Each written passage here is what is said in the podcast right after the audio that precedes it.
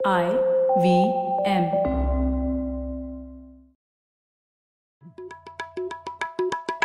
भाई हम हिंदुस्तानियों को बतियाना बड़ा पसंद है। बंगाली में अड्डा उड़िया में खोटी कन्नड़ा में हरटे और हिंदी में पुलियाबाजी। इस कला के लिए हमारी हर भाषा में एक शब्द है। तो प्रणय और मैं तो अक्सर मिलकर पुलियाबाजी करते ही रहते हैं। हमने सोचा कि आपको भी इसमें शामिल कर लिया जाए। तो आइए प्रणय और सौरभ के साथ करते हैं पुलियाबाजी। हेलो सौरभ कैसे हैं आप? बढ़िया प्रणय तुम बताओ। सौरभ आजकल आप इश्तहार इश्तेहार देखते हैं कि नहीं अखबारों में? उसमें कई जगहों पर कई ऐतिहासिक फिगर्स दिखा देते हैं। आजकल सबसे लेटेस्ट क्या आया हुआ है कि वो कौटिल्या का फ़ोटो दिखा देते हैं और वो बेच रहे हैं रियल एस्टेट बेच रहे हैं बिज़नेस एडवाइस ऐसे देखा है कि नहीं आप? अरे मतलब बहुत बार देखा है दिमाग मतलब ऐसे कौटिल्या की अभी एक मेरे को लगता है वो किसी रेलवे स्टेशन पे वो जो बुक्स वुक्स नहीं मिलती हैं उसमें कि किसी के कवर फ़ोटो से किसी ने डिसाइड कर लिया कि कौटिल्य ऐसे ही दिखते थे। अभी किसी ने देखा तो नहीं है लेकिन अभी हाँ। एक स्टैंडर्ड फ़ोटो बन गया है कौटिल्य का कौटिल्य ऐसे ही दिखते थे। ठीक हाँ है? और वो सीरियल भी आया था ना उससे भी थोड़ा एक चित्रांकन हो गया है। हाँ अरे नहीं यार एटलीस्ट चंद्र प्रकाश द्विवेदी को दिखा देते तो थोड़े बेटर कौटिल्य लगते थे। वो फ़ोटो में तो कुछ कार्टून कैरेक्टर टाइप कौटिल्य बना दिया। ठीक है हाँ। अमर चित्र कथा में से निकाल के। अभी वो स्टैंडर्ड फ़ोटो हो गया कल को मुझे लगता है कोई स्टैचू वैचू बनाएगा कौटिल्य का तो वैसे ही बन जाने वाला है। हाँ वो ये वो तो टीवी का बहुत प्रभाव रहता है हम सब पर तो वैसे सौरभ उसी से जुड़ा हुआ एक सवाल है कि मतलब हम लोग कौटिल्य को कहीं भी चिपका दे रहे हैं ऐसे, कुछ भी हमारी मान्यताओं पे, पर जब तक हम जानेंगे नहीं कि असली परिवेश क्या था, जब अर्थशास्त्र लिखी गई थी, तब तक हम उनके कथनों को या जो लिखा गया है, उसे हमेशा गलत ही समझेंगे। बिल्कुल मतलब हमें अभी कौटिल्य का तो सिर्फ़ एक ही मतलब रह गया ना, क्योंकि हिंदी मूवीज़ में एक ही होता है। कौटिल्य ने बोला था, साम, दाम, दंड, भेद। बस तो हम्म। लोगों को लगता है बस ये एक वाक्य में पूरा कौटिल्य निपट गया जबकि उसमें इतनी गहराई है। हाँ बिल्कुल। और ना समझना तो फिर भी ठीक है मतलब मान सकते हैं ठीक है किसी ने पढ़ा नहीं पर अगर गलत समझे हम किसी टेक्स्ट को तो वो और भी ज़्यादा खतरनाक होता है। बिल्कुल। तो ठीक है, अर्थशास्त्र से जुड़ी हुई इस इतनी सारी गलत फहमियों को ठीक करने के लिए हम एक पीएचडी स्कॉलर को ही लेके आ गए हैं इस पुलियाबाजी के एपिसोड में। हमारे साथ हैं कजरी कमल, वह हैदराबाद सेंट्रल यूनिवर्सिटी में रिसर्च कर रही हैं अर्थशास्त्र और इंडियन स्ट्रेटेजिक कल्चर पे। वो तक्षशिला इंस्टीट्यूशन में स्ट्रेटेजिक कोर्स में अर्थशास्त्र पढ़ाती भी हैं। तो कजरी स्वागत है आपका पुलियाबाजी में। हम्म, धन्यवाद Pranay. Hello Saurabh. Hey Kajari thanks so much for coming my pleasure तो स्टार्ट करते हैं सबसे सबसे पहले एकदम बेसिक से जैसा हम यूजुअली करते हैं तो ये कौटिल्य कौन थे? सबसे पहले अब कौटिल्य का सीरियल तो बहुत लोगों ने देखा है और काफ़ी दिलचस्प सीरियल था लेकिन ब्रीफ में जो हमारा करंट सबसे अच्छा मूल्यांकन है उनके बारे में कि वो कौन थे और क्या करते थे? सौरभ सबसे पहले तो मैं आपको एक एक आपका करेक्शन करना चाहूँगी। आपने इंट्रोडक्शन में चाणक्य का बोला कि वो साम दान दंड भेद में पूरा उनका अंडरस्टैंडिंग है। अब मैं मूवीज़ से हाँ। मैंने यही सीखा है। हमने भी यही बिकॉज़ ये कि सिर्फ़ साम दान दंड भेद से ही नहीं होता है और इसमें बहुत ज़्यादा गहराई है उस पर ऑफकोर्स हम लोग आज पूरा सेशन ही उस पर चर्चा करेंगे। लेकिन सामदान दंड भेद नहीं है सामदान भेद दंड है। इसका करेक्शन मैं आपसे करना चाहूँगी। हाँ, क्योंकि ओह। दंड फोर्स लास्ट रिजॉर्ट पे ही यूज़ करने की एडवाइस सलाह चाणक्य देते हैं कौटल्या देते हैं। तो हम्म। तो सामदान भेद दंड ही ऑर्डर है उपायस का उनको उपायस कहते हैं। तो हाँ, वो एक करेक्शन मैं करना हम्म, चाहूँगी। हम्म। अब मैं आपके सवाल का जवाब देती हूँ। तो हाँ, कौटिल्य आप उनको चाणक्य के नाम से भी जानते हैं और कहीं कहीं उनका नाम विष्णुगुप्त भी लिखा गया है इंक्लूडिंग अर्थशास्त्र में। लास्ट में विष्णुगुप्त वो अपना नाम विष्णुगुप्त लिखते हैं लास्ट सूत्रा में। तो अ, ये है कि ये तीनों एक ही आदमी हैं ये एक ही आदमी के नाम हैं। और कौटिल्य नाम उनका कैसे पड़ा? क्योंकि वो कुटल गोत्र के थे। तो गोत्र का नाम कुटल था उससे कौटिल्य नाम पड़ा। और चाणक्य उनके पिताजी का नाम था इसलिए उनका नाम चाणक्य पड़ा। और विष्णुगुप्त माना जाता है कि उनका फ़र्स्ट नेम था। तो चाणक्य कौटिल्य हम्म। और विष्णुगुप्त तीनों ही एक आदमी हैं और उनका रेफरेंस अलग अलग जगह अलग अलग नामों से होता है। ठीक है? तो वो तो एक बात है। थे कौन वो? अब ये है कि कौटिल्या का जो अर्थशास्त्र है उसकी डेटिंग बहुत ही एक ब्रॉड स्पेक्ट्रम ऑफ़ पीरियड की की गई है। Third century fourth century CE तक लोग उसको यू नो अलग अलग उसमें डेट करते हैं। तो उस वाद विवाद के बारे में हम लोग बाद में चर्चा करेंगे। बस हम ये अभी इस समय ये कहना चाहते हैं कि ये चंद्रगुप्त मौर्य चंद्रगुप्त मौर्य बेसिकली मौर्य साम्राज्य के बहुत ही विख्यात महाराजा माने जाते हैं। उनके ये मुख्य राजनीतिज्ञ थे चीफ स्ट्रेटेजिस्ट या मुख्यमंत्री कह लीजिए प्राइम मिनिस्टर थे। तो उन्होंने चाणक्य ने अपनी सूझबूझ से राजनीतिज्ञ दांवपेच कह लीजिए, उससे जो पहले रूल करते थे नंदास, उनको हराकर चंद्रगुप्त मौर्य को सिंहासन पे बैठाया था। उनका चंद्रगुप्त मौर्य का चयन करना भी उन्हीं की सोच थी कि वो सही आदमी है मौर्य साम्राज्य के रूलर बनने के लिए। और मौर्य साम्राज्य क्यों इंपॉर्टेंट है हम लोग के लिए? बिकॉज़ मौर्य साम्राज्य में पहली बार लगभग करंट इंडिया का पूरा लैंडमास है, वो एक साम्राज्य में था। तो इसमें विशेषता क्या है? विशेषता ये है कि फिर कौटिल्या जिन, जिन्होंने ये साम्राज्य बनाने में इतनी मदद की चंद्रगुप्त मौर्य की, उनकी जो एक्सपर्टीज थी स्टेट क्राफ्ट की, शासन कला की, वो स्थापित हुई। क्योंकि यू नो अपनी स्टेट क्राफ्ट को यूज़ करके इतना बड़ा एम्पायर खड़ा करना अपने में ही एक बहुत प्रशंसनीय काम था। तो इस तरह से वो राजनीतिज्ञ माने जाते थे। और कजरी वो तक्षशिला से क्या संबंध था उनका? हम्म मैं बस उसी पे आ रही थी। तो आ, सबसे पहले तो वो एक वहाँ पे स्टूडेंट छात्र थे तक्षशिला नामक विश्वविद्यालय में जो अभी आई थिंक लगभग हम्म। इस्लामाबाद के आसपास है। रूइंस में है ऑफ़ कोर्स सब कुछ अब वहाँ पे। बट प्रेजेंट डे पाकिस्तान में है तक्षशिला। बट वो वहाँ पे पहले एक छात्र थे फिर वहाँ पे वो अध्यापक भी बने। और बाद में वे you know Nanda kingdom kingdom से उनका वो मनमुटाव हो गया तो उन्होंने चंद्रगुप्त मौर्य का चयन किया और उनको यू नो शासन, उनका शासन स्टैब्लिश किया और वो उनके प्राइम मिनिस्टर मुख्यमंत्री बन गए। तो उनका, चंद्रगुप्त मौर्य को एक सफल, सुरक्षित राज्य बनाने में बहुत बड़ा योगदान रहा है। और आखिर के दिनों में बहुत उनकी कहानियाँ किससे चर्चित हैं बट हम्म। माना जाता है कि वो यू नो एक्टिव पॉलिटिक्स राजनीति छोड़कर जंगल में रहने चले गए थे। ये हम लोग को पता चला है सोर्सेस से। ऑफ़ कोर्स कुछ भी लिखा नहीं है तो ज़्यादातर लोग क्या मानते हैं वही मैं आप लोग को बता पाऊँगी। तो इनके बारे में हमको कचरी पता कैसे चला? हमारे सोर्सेस क्या है? मतलब इवन अर्थशास्त्र की प्रति मिलना भी एक अपने आप में कहानी है तो मे भी आप वो भी हमारे श्रोताओं को बता सकती हैं। हाँ नहीं, बिल्कुल। तो पात्र पे लिखा गया जो शास्त्र हम लोग को 1904 या 1905 में मिला और वहाँ मैसूर की लाइब्रेरी में शमा शास्त्री नामक एक उन्होंने ट्रांसलेट किया उसको। तो वो पहला उनका कॉम्प्रिहेंसिव ट्रांसलेशन था टेक्स्ट का। तब से वो टेक्स्ट हम लोग को प्राप्त है। बट ये कहना कि 2300 साल पहले लिखा गया टेक्स्ट इतने साल क्योंकि नहीं था तो हम लोग उसके बारे में नहीं जानते थे या हमने उनके उपदेशों को नहीं समझा और नहीं यूज़ किया, उपयोग किया। ये कहना भी अपने में गलत होगा क्योंकि मेरा रिसर्च ही स्ट्रेटेजिक कल्चर पे है पीएचडी का। तो वो एस्पेक्ट मैं श्रोताओं को बताना चाहूँगी कि वाकई वो टेक्स्ट इन रिटर्न फॉर्म नहीं था हम लोग के पास बट उसका जो सार है एसेंस है, जो गुड़ता है, जो पॉलिसी प्रिस्क्रिप्शन हैं, वो सदैव कॉन्शियस सबकॉन्शियस माइंड में जागरूक थे और कई महाभारत ले लीजिए, रामायण ले लीजिए, पंचतंत्र ले लीजिए, जो पॉपुलर कल्चर में अभी भी एंट्रेंच्ड हैं उनके वो अंश इनमें पाए जाते हैं। और कई सारे जो टेक्स्ट बाद में लिखे गए अश्वघोष और you know six century AD के भी जो टेक्स्ट हैं, नीति सार, उन सब में अर्थशास्त्र का रेफरेंस भी दिया गया है। तो ये कहना कि वो पब्लिक मेमोरी से गायब हो गया, वो गलत होगा। एंड ये मानना कि वो थ्रू आउट हम लोग के साथ था, उसको देख के हम लोग अपने पॉलिसी डिसीज़न मेकिंग करते थे, वो भी गलत है। तो तो सो दैट इज़ पर काजरी, मुझे एक हमेशा सवाल चुपता है कि जो 1904 में जो मिला हमें मैन्यूस्क्रिप्ट कब का है वो मैन्यूस्क्रिप्ट और उसके पहले का मैन्यूस्क्रिप्ट या लास्ट टेक्स्ट जिसमें अर्थशास्त्र यूज़ हुआ है, वो कौन सा था? तो ये बाकी पता नहीं है कि हम लोग को, बट ये पता है कि जो पात्र पे लिखा जाता है, उसकी अपनी एक लाइफ होती है। वो ऑब्वियसली 2000 साल तक नहीं चला जाता है तो उसको रीराइट किया गया होगा। तो पिछला वाला बिफोर ये वाला लिखा गया है, कब मिला था, इसका हम लोग को ज्ञान नहीं है।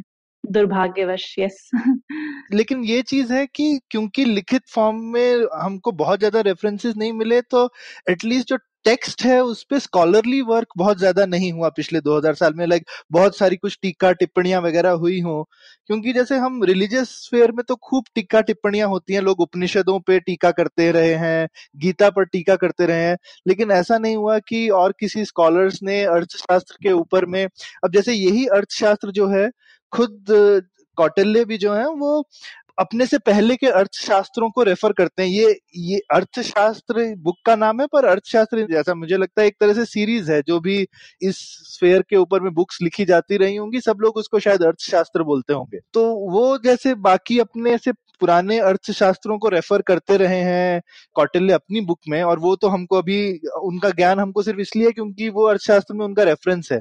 उस तरह से काफ़ी बुक्स में क्या अर्थशास्त्र का रेफरेंस है? तो जैसे मैंने आपको बताया कि कमंडक की नीति सार में है जो सिक्स सेंचुरी एडी की डेटिंग की है वो बाद के पीरियड की है। ये भी कई लोगों ने रिसर्च किया है कि अकबर ने यू नो संस्कृत स्कॉलर्स को बुला के अर्थशास्त्र का ट्रांसलेशन करवाया था। अच्छा। तो एक हाँ तो एक चीज़ ये है कि कॉन्स्पिरसी थ्योरी भी एक मानी जाती है कि ब्रिटिशर्स जब आए और उन उनको इस चीज़ का ज्ञात था कि ऐसी कोई टेक्स्ट है इतने एसेंस में इतने इंसाइक्लोपीडिक मैनर में you know governance and administration के बारे में बात करती है तो उन्होंने डिलिबरेटली इसको छिपा के रखा ऐसा भी कई लोग मानते हैं सोचते हैं। ये तो थोड़ा ज़्यादा हो गया। मुझे क्योंकि अगर ब्रिटिशर्स ऐसा करते हैं अगर मान लीजिए उनको करना भी होता ना वो सबसे पहले लेकिन उसका इंग्लिश ट्रांसलेशन बनाते हैं। हाँ। क्योंकि वो लोग बहुत इंटरेस्टेड थे सब चीज़ को कलेक्ट करने में। हाँ। और बिना आप उसको इंग्लिश में ट्रांसलेट किए वो समझोगे भी कैसे कि इसमें है क्या? हाँ हाँ। इनफैक्ट जब मैं तक्षशिला के जीसीएसएस टू के बैच को पढ़ा रही थी तो उनमें एक स्टूडेंट था प्रणव प्रणय, आपको शायद मालूम होगा उसके बारे में। उसके जो ग्रेट ग्रैंडफादर शायद थे, उनको क्वीन ने बुलाया था। तो वो क्षमा शास्त्री खुद थे। तो उनको क्वीन ने बुलाया था। वो क्वीन मैसूर के राजा को नहीं जानती थी बट वो क्षमा शास्त्री को जानती थी, क्योंकि उन्होंने कौटिल्या का ट्रांसलेशन करके दिया। इम्पोर्टेंस थी उनके क्वीन के नज़र में। वो मैसूर के राजा को नहीं पहचानती थी बट वो क्षमा शास्त्री को जानती है। क्षमा शास्त्री को जानती है। हाँ क्योंकि वो पहला इंग्लिश ट्रांसलेशन था तो आई मीन जैसा हम देखते हैं मतलब काम सूत्र का भी जैसे पहला ट्रांसलेशन हुआ इंग्लिश में तो वो उसके बाद में फ़ेमस हुआ। ऐसा नहीं हुआ कि उसको मतलब उसको वो बैन वैन करेंगे लेकिन ट्रांसलेट करने के बाद। हाँ, हाँ। और एक अभी तो ठीक है हम लोग अर्थशास्त्र और कौटिल्य अर्थशास्त्र पे बात कर रहे हैं लेकिन ये नाम क्यों पड़ा अर्थशास्त्र? इसका नाम क्यों है? क्या है इस किताब में? इनफैक्ट uh, प्रणय आपने बहुत ही अहम सवाल पूछा है बिकॉज़ uh, uh, मतलब जब मैंने अपना रिसर्च शुरू किया तो ये मेरा भी सबसे पहला सवाल था कि इसका नाम अर्थशास्त्र ही क्यों पड़ा? और uh, तो जब आप पढ़ें इसके बारे में तो अर्थशास्त्र इट्सेल्फ एक संधि शब्द है, हिंदी में जैसे संधि शब्द होते हैं तो अर्थ और शास्त्र जुड़ के अर्थशास्त्र बनाते हैं। तो शास्त्र का मतलब सिंपल है, किताब है ट्रीटाइज है, आप इसको कंपेंडियम कह लीजिए यू नो शास्त्र कह लीजिए बट अर्थ का जो मतलब है, वो उसके बहुत सारे व्याख्याएँ हैं बहुत लोगों ने बहुत तरह से उसको इंटरप्रेट भी किया है। तो सबसे पहले मैं आपको बता दूँ कि अर्थ का मतलब शाब्दिक मतलब भी अर्थ होता है। तो तो इन दैट सेंस अर्थ का, का, का क्या अर्थ है? uh, एक वैलिड क्वेश्चन अपने में ही है। बट uh, अर्था को इंटरेस्ट या रुचि भी समझा जाता है। जैसे आप अगर विद्यार्थी शब्द लें तो विद्या प्लस अर्थी इज़ विद्यार्थी। hmm. तो जो विद्या पाने के लिए इच्छुक हो इंटरेस्टेड हो उसको विद्यार्थी कहते हैं। तो उसमें अर्थी का मतलब इंटरेस्ट हो जाता है। ऐसे ही जो त्रिवर्ग हम लोग के हिंदू फिलोसफी में है अर्थ धर्म एंड कर्म तो वो एक त्रिवर्ग का भी एक हिस्सा अर्थ है।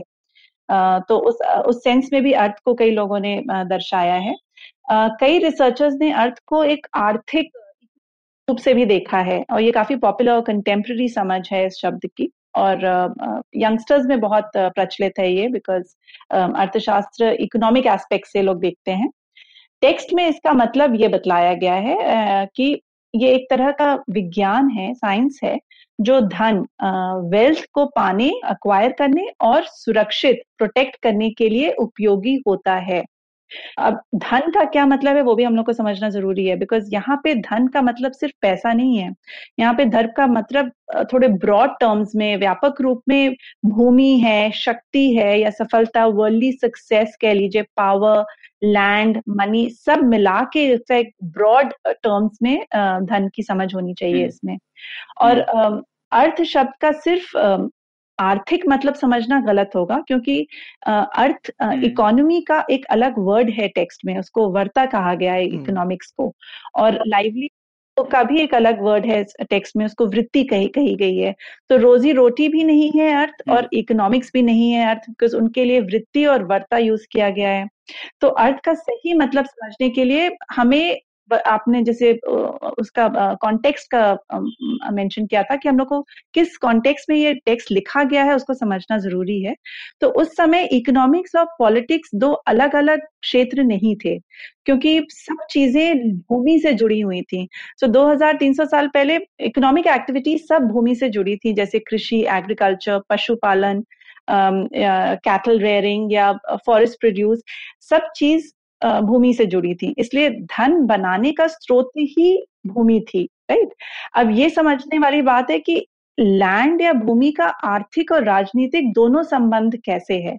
राजनीति का संबंध लैंड से इसलिए है क्योंकि राजनीति की वजह से ही आप लैंड अक्वायर प्रोटेक्ट और जो लैंड आप राजनीति के थ्रू प्रोटेक्ट और अक्वायर करते हैं, उसी लैंड से इकोनॉमिक प्रोडक्शन बढ़ता है राइट सो धन बनाना राजनीति से जुड़ा हुआ है और शासन विच इज़ किंगशिप की एक आर्थिक प्रकृति भी है। इसलिए अर्थशास्त्र की आर्थिक और राजनीतिक दोनों मतलब हैं।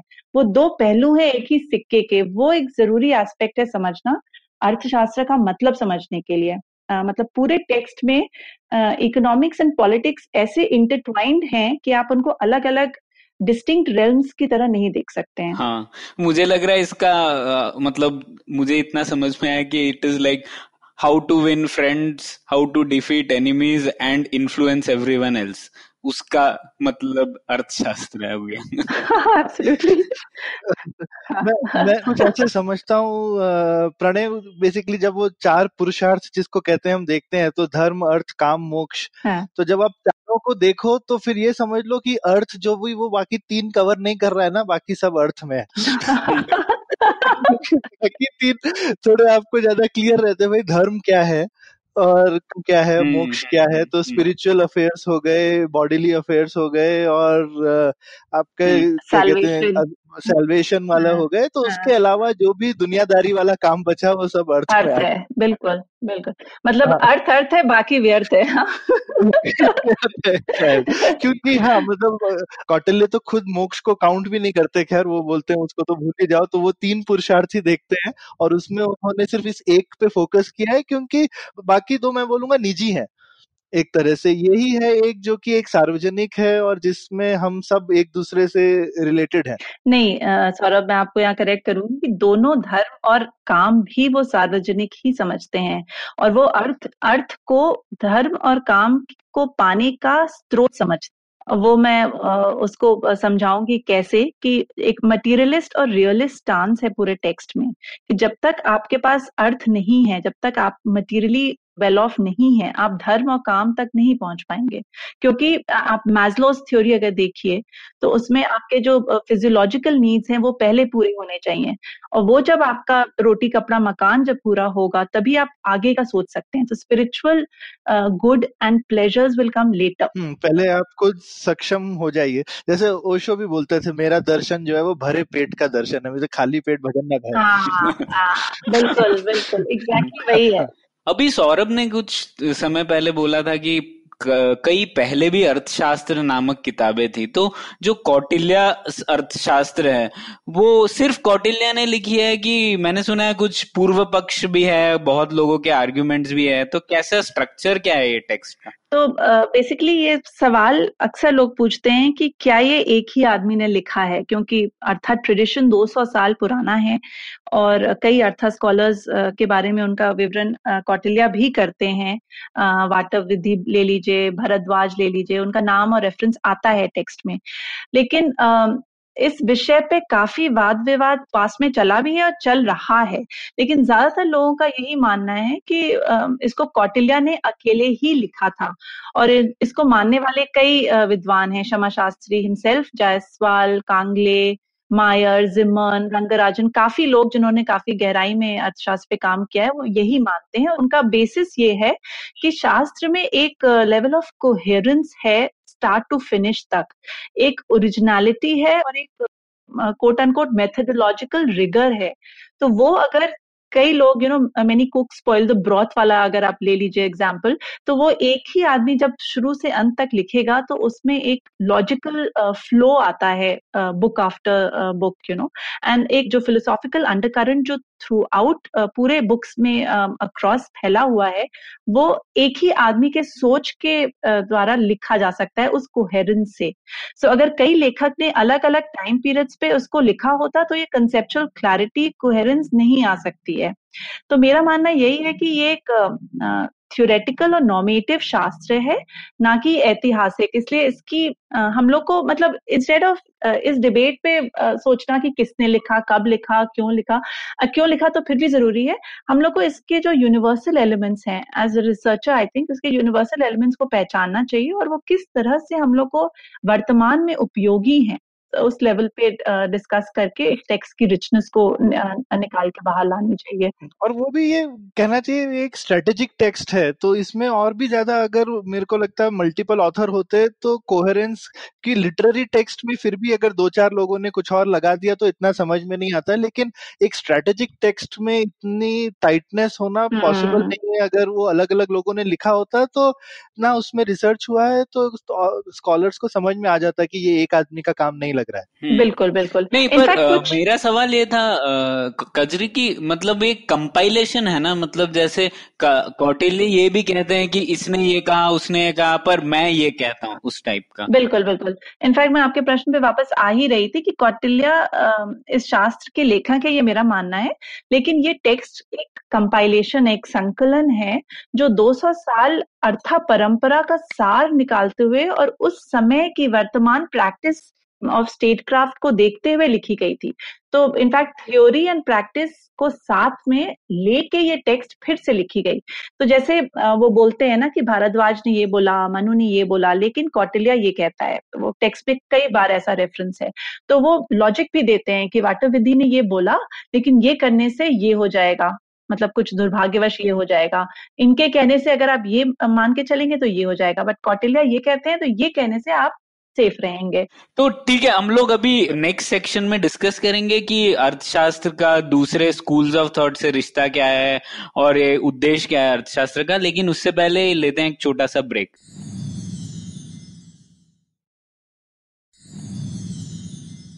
तो हम लोग वापस आ गए हैं। अब हम लोग पहले ये समझना चाहेंगे कजरी की ये उद्देश्य क्या है अर्थशास्त्र का? राजा के लिए भी, प्रजा के लिए भी, क्या, क्यों लिखा क्यों गया है ये? तो अर्थशास्त्र जैसे हम लोग ने अभी बात की कि कौटिल्य ने लिखा है। कौटिल्य चंद्रगुप्त मौर्य के चीफ स्ट्रेटेजिस्ट थे, प्राइम मिनिस्टर थे। तो ये किताब लिखी गई है राजा और उनके मंत्रिमंडल के लिए, ताकि वो अपना राज्य सफलता से, कुशलता से चला पाए। मतलब ये विश्व कोश इसको माना जा सकता है एनसाइक्लोपीडिक माना जा सकता है बिकॉज़ ये गवर्नेंस पब्लिक एडमिनिस्ट्रेशन ले लीजिए economics law foreign policy diplomacy military affairs intelligence लगभग सभी एस्पेक्ट स्टेट क्राफ्ट के बारे में से विस्तार से चर्चित किए गए हैं इस टेक्स्ट में। सारे टॉपिक ही नहीं कजरी मतलब राजा का सुबह से रात तक का टाइम टेबल तक देख के रखा बिल्कुल राजा का आठ भागों में बटा हुआ था। और सिर्फ़ एक हम्म। भाग में आई थिंक उसको नहाने और खाने की अनुमति थी बाकी सब भागियों के तो एकदम मैनुअल है मतलब ये। How to be a king how to be a successful king I would say successful and benevolent and ये एस्पेक्ट मैं अभी हाईलाइट करना चाहूँगी कि दोनों ही पहलू थे। राज कैसा होना चाहिए? राजा को सिक्योरिटी एंड एक्सपेंशन भी देखना था। और वेलफेयर ऑफ़ पीपल भी देखना था। और सिक्योरिटी ऑफ़ एक्सपेंशन करते हुए वेलफेयर ऑफ़ पीपल देखना था। सुशासन और विस्तारता दोनों साथ साथ लेके चलनी थी। और दोनों एक ही सिक्के के दो पहलू हैं। तो अगर आप देखा जाए रियल पॉलिटिक टर्म्स में आज के जमाने में अगर आप पॉलिटिकल रियलिज्म को समझें तो उसमें वेलफेयर ऑफ़ द पीपल कहीं भी नहीं है। मतलब कैनेथ वॉल्स को अगर आप पढ़ें या कहीं भी तो एक वो नॉमेटिव एस्पेक्ट रियलिज्म का वो कौटिल्या का यूएसपी है मेरे मानने में। आजकल वो जो वेलफेयर है कजरी वो सिर्फ़ LIC वगैरह की पॉलिसी में योग शेम जो है वो छुप गया है। कौटिल्य योग शेम वर्ड यूज़ करते हैं जो अब सिर्फ़ इंश्योरेंस हाँ। वाले लोग लोग लोग सोचते हैं उनको चाहिए। गवर्नमेंट और पॉलिटिशियंस ने त्याग दिया उसको। हाँ ये योगक्षेम के बारे में बताइए ना कि क्या इसका एग्जैक्ट मीनिंग क्या है? तो अर्थशास्त्र की विदेश मंत्र मेन उद्देश्य जो है वो योगा क्षेमा है। ये भी एक संधि वर्ड है। योगा का मतलब है एक्विजिशन और क्षेमा का मतलब है प्रोटेक्शन तो या तो आप ज़्यादा लैंड अक्वायर कर रहे हैं विक्ट्री से या जो आपने विक्ट्री के से हासिल किया हुआ लैंड है उसको आप ऑगमेंट कर रहे हैं कंसोलिडेट कर रहे हैं ठीक है? तो ये और इस कंसोलिडेशन और एक्विजिशन में it's the welfare of the people जो आपको uh, सबसे ज़्यादा ध्यान में रखना है। और इस कार्य को सफलतापूर्वक कर सके ये उद्देश्य है इस शास्त्र का। तो एंड एक और डायमेंशन है उद्देश्य का राजनीतिक एकीकरण मतलब पॉलिटिकल यूनिफिकेशन सब कॉन्टिनेंट का। वो एक पॉलिटिकल एंड गोल पूरे टेक्स्ट में माना गया है। वो वो भी इस आई थिंक हम स्पष्ट कर देते हैं कि जो पॉलिटिकल यूनिफिकेशन है वो सब कॉन्टिनेंट का ऊपर हिमावत से लेके नीचे सी तक लिखा गया है और एक हज़ार योजना वेस्ट से ईस्ट तक लिखा गया है। एक योजना लगभग तीन किलोमीटर होते हैं तो तीन हज़ार किलोमीटर का स्ट्रेच ईस्ट टू वेस्ट है और नॉर्थ में हिमालय से नीचे सीज तक है। तो इसमें भी एक नॉमेटिव डायमेंशन ये है कि इंपीरियलिस्ट नहीं थे इंटेंशंस में। जो भी एक जियो कल्चरल स्पेस थी, उसका यूनिफाई करना चाहते थे बिकॉज़ यूनिफिकेशन से उस पर शासन करना इजी हो जाता है। तो ये एंड गोल पॉलिटिकल यूनिफिकेशन का भी था जो टेक्स्ट में जिसका विवरण किया गया है। ठीक। तो पहले हम लोग ये फॉरेन पॉलिसी और कैसे यूनिफिकेशन होना है, उसके बारे में डिस्कस करने से पहले, कजरी, हमको ये भी जानना था कि अर्थशास्त्र का भारत के दूसरे जो स्कूल्स ऑफ़ थॉट थे, जैसे सांख्य योगा, उससे क्या रिश्ता था? कुछ रिलेटेड है क्या ये सब? हाँ बिल्कुल। जो चार साइंसेस के बारे में कौटिल्या बताते हैं तो देखिए जैसे बुक वन जो है अर्थशास्त्र की, वो मेरे माने में सबसे इम्पोर्टेंट बुक है पूरे पंद्रह बुक्स में।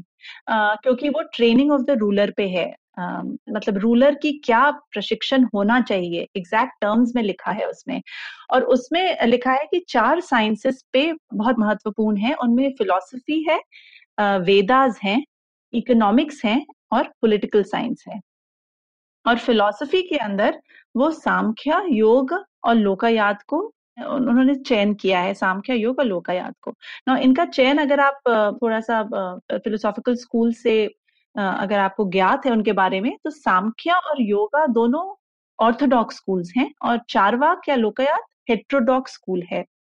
उनमें सामख्या योग एक साथ बोला जाता है, उनको एक ड्यूअल फिलोसफी भी माना जाता है, वो आज सामखा योग कई और शास्त्रों में भी देखा गया है, महाभारत में भी उनका सामख्या योग साथ में बोला गया है। सांख्या सबसे पुराना स्कूल है दर्शनों में, और ये तीन प्रमाण को वैध मानता है तो मैं थोड़ा थोड़ा इंट्रोडक्शन तीनों फिलोसफीज का देना चाहूँगी, क्योंकि ये क्यों इनका चयन किया गया और इनको साथ में क्यों क्लब किया गया, वो बहुत ज़रूरी है जानना, अगर आप टेक्स्ट का सही एसेंस समझना चाहते हैं तो फिलोसफी का मतलब टेक्स्ट में एक्चुअली है साइंटिफिक इंक्वायरी। ठीक है? हाँ तो साइंटिफिक इंक्वायरी का मतलब अन्वेक्षिकी है जिसको फिलोसफी भी कहा गया है टेक्स्ट में और इस फिलोसफी में सामख्या योग और लोकायात का चयन किया गया है। ना सामख्या साइंटिफिक इंक्वायरी से कैसे कनेक्टेड है? ये इस ऐसे कनेक्टेड है कि सामख्या तीन चीज़ों को uh, का प्रमाण मानती है। Three things are valid for Samkhya. प्रत्यक्ष विच इज़ परसेप्शन परसेप्शन आपके जो इंद्रियाँ देख पाती हैं वो डायरेक्ट सेंस परसेप्शन है उसको वो वैलिड मानती है। सेकंड अनुमान इन्फरेंस कि आपको कोई चीज़ दिख रही है वो चीज़ किसी वजह से हो रही है ये इन्फर करना is also valid for Samkhya philosophy and तीसरा है शब्द विच इज़ आप्त वचन testimony of Vedas and sages etcetera तो ये एक तो ये तीनों चीज़ों को प्रमाण मानती है। नाउ ये सांख्या अपने में भी एक ड्यूअलिस्टिक फिलॉसफी है, जो पुरुष कॉन्शियसनेस और प्रकृति को रियलिटी मानती है। और इन दोनों के इंटरेक्शन में जीव लिविंग बीइंग के द्वारा इन दोनों के बीच इंटरेक्शन होता है। सांख्या का चयन इस ड्यूलिस्टिक कैरेक्टर की वजह से मेरे ख्याल से किया गया है, क्योंकि सब चीज़ टेक्स्ट में एक ड्यूलिस्टिक कैरेक्टर है। जैसे मैंने आपको बताया इकोनॉमिक्स एंड पॉलिटिक्स में ड्यूलिस्टिक कैरेक्टर है। नॉमेटिविटी एंड पॉलिटिकल रैशनैलिटी में ड्यूलिस्टिक कैरेक्टर है। तो सब चीज़ के दो पहलू हैं टेक्स्ट में और दोनों कोहेसिव हैं। देखने में दोनों अलग लगते हैं बट दोनों एक्चुअली एक होल हैं। तो वो सामख्या फिलोसफी मेरे ख्याल से फिलोसॉफिकल लेवल पे एक मेटाफर की तरह मतलब माना जा सकता है उसको। दूसरी जो फिलोसफी है, वो योगा फिलोसफी है। योगा और सामख्य दोनों ट्विन फिलोसफीज हैं। और योगा बहुत हद तक सामख्या की तरह ही है समानताएँ बहुत हैं। 25 तत्व सामख्या में है तो 26 योगा में है ओनली एडिशन योगा में ईश्वर का है जो 26 तत्व जो ऐड किया गया है सांख्या में वो ईश्वर का है इसलिए वो थियस्टिक फिलोसफी बन जाती है अनलाइक सांख्या तो सांख्या एक तरह से गॉडलेस फिलोसफी है ये काफ़ी चीज़ समझने हाँ. वाली क्योंकि इतनी पॉपुलर फिलोसफी थी लोगों को आई मीन yes. हम लोग yes. सोचते हैं कि चारवाक फिलोसफी तो काफ़ी लोग समझते हैं कि थोड़ी अतिस्टिक हाँ, फिलोसफी हाँ. थी लेकिन सांख्या के बारे में लोग ये नहीं समझते हैं बिल्कुल बट सांख्या ने वेदास को वो रिडंडेंट नहीं माना था। ये भी समझने वाली बात है कि जब लोग कहते हैं कि वेदास का और वर्णाश्रम धर्म का इतना चर्चा है टेक्स्ट में कि वो ब्राह्मण टेक्स्ट है रिलीजियस टेक्स्ट है ये मानना गलत है। बिकॉज़ वेदास को और वर्णाश्रम धर्म को मानना ये ज़रूरी नहीं है कि आप हिंदू बन गए हैं। आपका प्रैक्टिकल uh, पर्पज से भी social political ideology of the day को मान के चलना स्टेट क्राफ्ट में एक अहम बात है। उस पर हम लोग बाद में चर्चा करेंगे।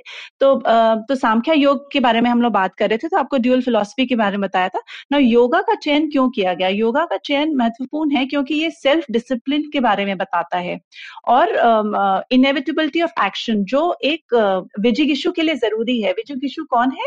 Ruler desirous of victory is विजिगिशु तो विजिग विजिगिशु को एक्शन ओरिएंटेड होना ज़रूरी है और वो एक्शन सेल्फ डिसिप्लिन और सेल्फलेस होना तो सामख्या उस एक्शन को सेल्फलेस होना बताती है।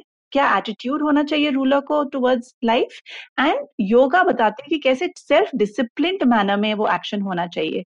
तो दोनों ही राजा की ट्रेनिंग में अत्यधिक लाभकारी हैं, इसलिए इनका चयन हुआ था।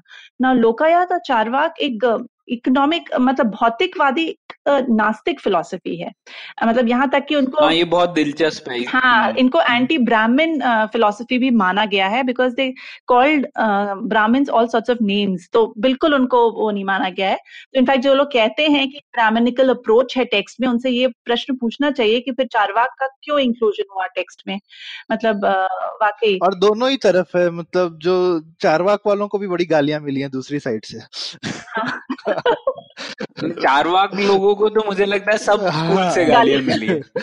बट उनकी काफ़ी मस्त फिलोसफी है देखा जाए तो अपनी मतलब खाओ पियो खुश रहो टाइप्स फिलोसफी है उनकी। हाँ, हाँ हाँ। जो हो गया वो हो, हो गया। वो हाँ, बेसिकली आरुणी ऋषि के जो बेटे थे उन्होंने बनाई थी ना। हाँ, उन्होंने बेसिकली खूब देर तपस्या करी उन्होंने कहा कि भाई जो जल के यहीं पे जो बेसिकली डस्ट टू डस्ट जिसको बोलते हैं ना हाँ, वो यहीं सब खत्म हो जाता है तो यहीं सब कुछ है इसके इस ज़िंदगी के पार कोई ज़िंदगी नहीं। नहीं है अदर वर्ल्डली कुछ है ही नहीं हम्म। और आपके पास जो है वो आपको यहीं व्याप्त करना है खर्च करना है हम्म। और आपके पास नहीं हो तो आप बोरो करिए आप कुछ भी करिए हाँ, आप खुश रहिए। करेक्ट मनमौजी मस्त रहने के।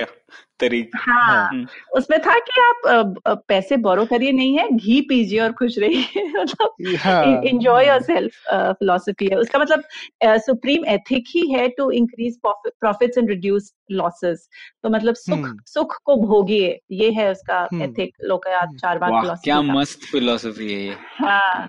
अब ये फिलोसफी क्यों लाई गई अर्थशास्त्र में? इकोनॉमिक एस्पेक्ट अर्थशास्त्र का तो बहुत ज़रूरी है कि आपको लैंड को प्रोडक्टिव एक्टिविटी uh, uh, में तब्दील करना है।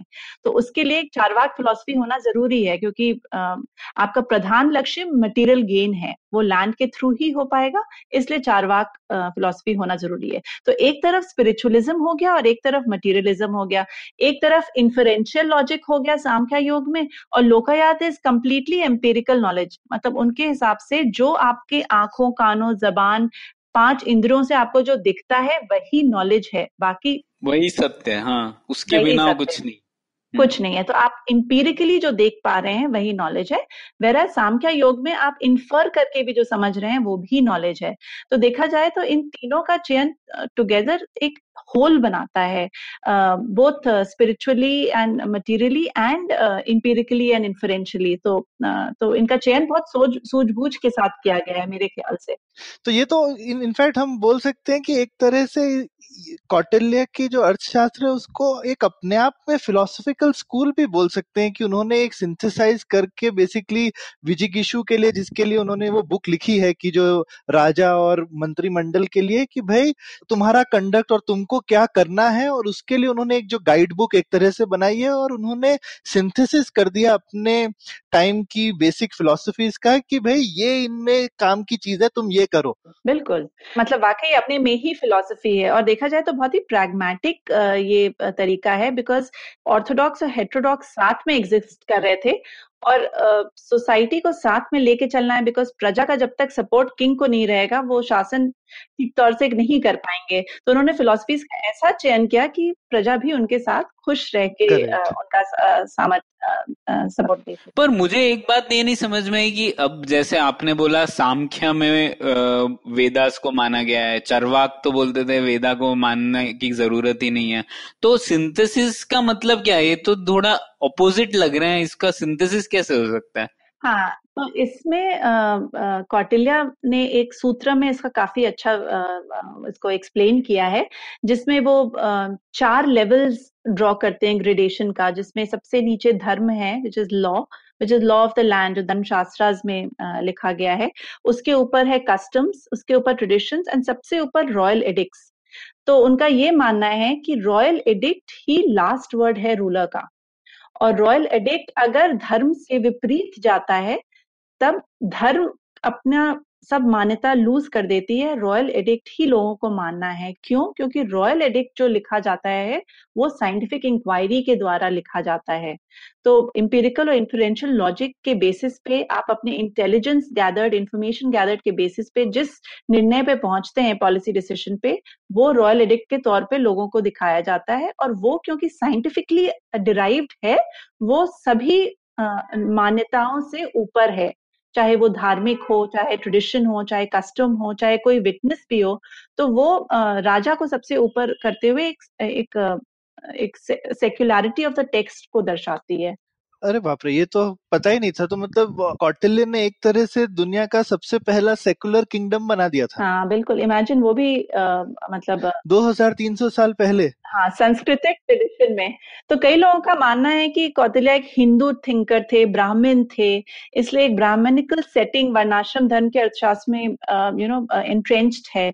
और हालाँकि ये एक सच्चाई है कि Varnashrama dharma was the prevailing social order मतलब पूरी सामाजिक व्यवस्था ही वर्णाश्रम धर्म पे आधारित थी ये हम लोग को पता है।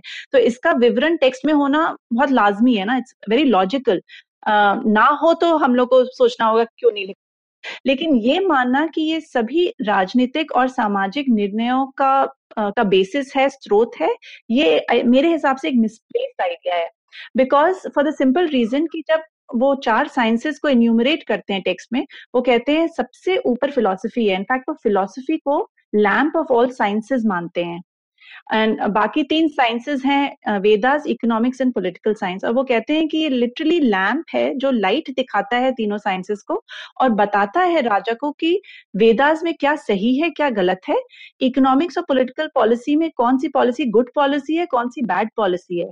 तो इट्स अ फाइन फ़िल्टर तो जो जो चीज़ें प्रमाणित हैं और साइंस में आज थ्योरी लिखी गई हैं उनको आपको कॉन्स्टेंटली प्रूव और चेक करते रहना है। इसके लिए साइंटिफिक इंक्वायरी होना ज़रूरी है।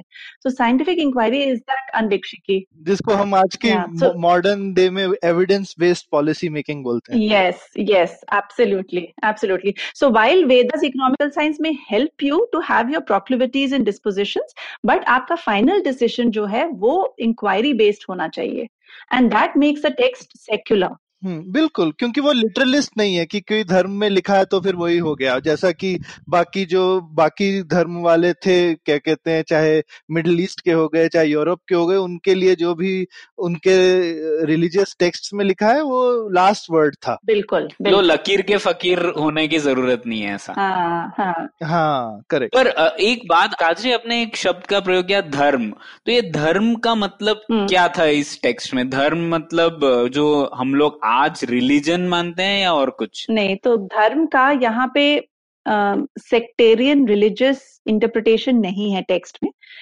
It is a more like an abstraction and in fact S Radhakrishnan ने बहुत अच्छा धर्म को define uh, the the text in front of me right now. But it's taking um, the right decision in the right context. So it's it's actually context या situation based होता है uh, you know धर्म का decision लेना। और उस समय क्या सही हाँ। है वो सही काम करना धार्मिक काम है। तो रिलीजन से नहीं जुड़ा बिल्कुल। और मुझे लगता है धर्म का रूट भी ऐसे ध्र से आता है हाँ। ना मतलब दैट विच जो जोड़ के रखता है मतलब। तो जो जोड़ के रखे वो सही है। जो टूट जिसकी वजह से चीज़ें टूट जाए वो शायद है, गलत है। ऐसा हाँ। बोलना सही होगा हाँ क्या? बिल्कुल सही है बिल्कुल सही है क्योंकि उसका जो रूट कॉज है रिलीजियस इंटरप्रिटेशन धर्म का टेक्स्ट में नहीं है। मतलब अपार्ट फ्रॉम त्रिवर्ग त्रिवर्ग के बारे में जब बात होती है अर्थ धर्म एंड काम उसमें dharma could be that religious you know that it's a Hindu philosophical concept Trivarga right लेकिन उसके अलावा जहाँ धार्मिक उसकी बात है धर्म की बात है जहाँ राजा के धर्म की बात होती है जैसे विक्ट्रीज जो धर्म पे बेस्ड हो उनमें राज धर्म की बात जैसे Yes. बोलते हैं। हाँ राजधर्म धर्म के कॉन्सेप्ट को अगर आप किंगशिप के रेल में ले जाइए तो duties of king is Rajdharma. And उनका राजधर्म भी चारों साइंसेस से रिलेटेड है। तो जो चार राजधर्म इन्यूमरेटेड हैं टेक्स्ट में वो कॉरिस्पॉन्ड करते हैं हर एक चार साइंस को जिनके बारे में अभी हम लोगों ने चर्चा किया है। तो बहुत लॉजिकल टेक्स्ट है। एक चीज़ें दूसरी चीज़ों से जुड़ी हुई हैं। पूरा टेक्स्ट आप एक बार पढ़ लीजिए तो शायद आपके समझ में नहीं आएगा बिकॉज़ uh, हर लेवल्स पे है। थ्योरी पे है प्रैक्टिस पे है। um, uh, और अगर आप पूरा एक बार टेक्स्ट पढ़ इनफैक्ट जब मैं पढ़ना शुरू कर रही थी टेक्स्ट तो मुझे किसी ने बताया था कि ये जेन फिलोसफी की तरह है। तो मैंने पूछा, कैसे? तो उन्होंने बताया कि जेन फिलोसफी में भी क्या है कि आप जब जेन फिलोसफी पढ़ना शुरू करते हैं तो आपको ट्रीज साफ़ ट्रीज दिखती हैं। जब आप जेन फिलोसफी में घुस जाते हैं midway into it trees looking like trees then you wonder कि आप हैं कहाँ और आप क्या पढ़ रहे हैं, क्यों पढ़ रहे हैं? फिर जब आप उसमें यू नो घुसे रहते हैं और आगे बढ़ते जाते हैं, तब आपको वो ट्रीज जब वापस ट्रीज दिखने लगती हैं, तब आपने उस टेक्स्ट को सही मायने में समझा है। तो वो कौटिल्य के अर्थशास्त्र के साथ मेरा अपना पर्सनल एक्सपीरियंस भी रहा है कि एक समय पे मुझे लग रहा था कि क्या बोल रहे हैं बिकॉज़ एक तो 500 पेजेस का ट्रांसलेशन है इंग्लिश में तो पूरा एंड टू एंड पढ़ना तो यू नो इम्पॉसिबल ही था। बट उनको बिट्स में भी जब पढ़ा और वो बिट्स एक दूसरे से कैसे जुड़ी हुई है कड़ियाँ, वो समझना इट्सेल्फ एक रेवल्यूशन है आई फील एंड uh, वो मतलब जो टेक्स्ट को समझना चाहते हैं वो वो इस अंडरकरंट को उनको समझना होगा कि ये चीज़ें सब एक दूसरे से जुड़ी हुई हैं। चाहे वो राजनीति हो चाहे वो इकोनॉमिक्स हो चाहे वो फिलोसफी हो। लोग सोचते हैं फिलोसफी दूसरे स्तर पे है और प्रैक्टिकल पॉलिटिकल साइंस दूसरे स्तर पे नहीं। यहाँ एक दूसरे को ये फ़ीड करता है और एक दूसरे को ये स्ट्रेंथन uh, कर रहा है। ज़रूरी एस्पेक्ट है टेक्स्ट का। वाह कजरी बहुत ही मज़ा आया ज़बरदस्त इंट्रोडक्शन दिया आपने अर्थशास्त्र के बारे में और उम्मीद है हमारे श्रोताओं को भी पसंद आया होगा। अब हम लोग अगले एपिसोड में मिलेंगे और अगले एपिसोड में फोकस करेंगे कि अर्थशास्त्र और विदेश नीति का क्या संबंध है। बिल्कुल। तो तब तक के लिए थैंक यू तो उम्मीद है आपको मज़ा आया। पुलियाबाजी में शामिल होने के लिए हमसे मिले Puliyabaazi at gmail dot com या फिर एट पुलियाबाजी ट्विटर पर। फिर मिलेंगे अगली पुलियाबाजी।